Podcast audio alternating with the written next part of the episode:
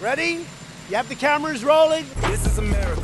A lot of people who would probably consider themselves liberal have done very well financially under the Donald Trump four years. You encouraged espionage against our people. You condemn any interference by Russia in the American election. By Russia or anybody else. Russia, please, if you can, get us Hillary Clinton's emails.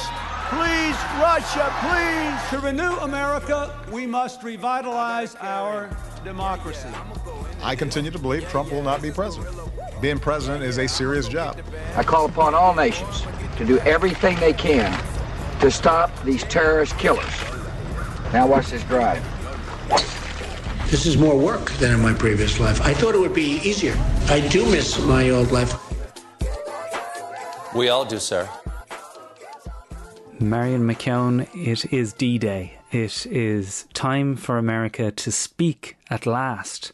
I feel like we've been caught in the wash for so long that I'm incapable of making a clear judgment. So, what better time to sit down with you uh, now that people are heading to the polls in person and get your take on where we stand right now? Let me ask you this to start with.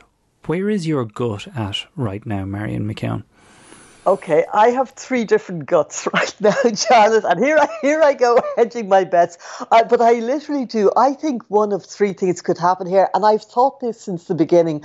I think Biden could win by a landslide. I think he could win by an amount that even Trump, with all his threats of going to court and not having ballots counted and stopped and all of his threats to get his supporters out on the streets, that it could be such a big uh, landslide, and by that I mean anything over 350, 350 electoral college votes, that anything Trump does, he can gripe and he can moan, but it won't do any good.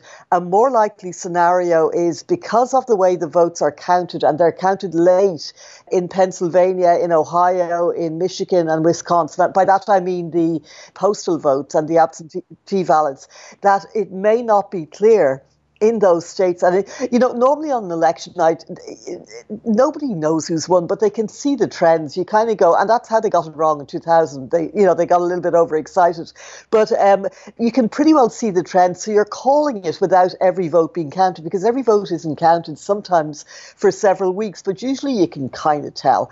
So anyway, I think this time that what, what uh, Donald Trump might do is if he gets a lot of voters on the day and it's expected that proportionately more Republicans Republicans will turn up today to vote than will um, Democrats, who've already done a lot more postal votes and, and early voting, uh, that he'll say, okay, I've won. It's looking like I'm winning. It's looking like I'm winning. And once you call win, even if it's Trump, it's it makes it harder for your opponent because it's like you're getting your narrative out there first. And the one thing in American politics is the person who gets the narrative out first, and the person who is the person who define, defines what happens. So let's look. Even if Trump had blatantly hasn't won, it'll get his supporters riled up. He'll be threatening to go to court, and they there are armies of lawyers ready to go to court. So I think you could have this sort of a situation where it's too close to call, there's an information vacuum, and Trump completely exploits that to get his supporters all riled up.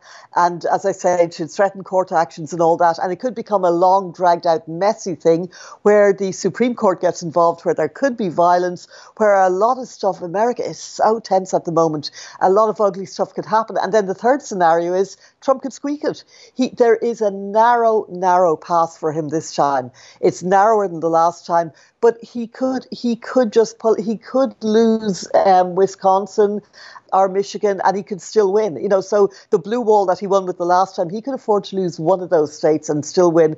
So there is a possibility as I say, you've got a clear cut winner, which, you know, by a landslide, which would be Biden. You've got a total chaotic mess of court cases and recounts and challenges and potentially violence. Or you've got Trump for another four years.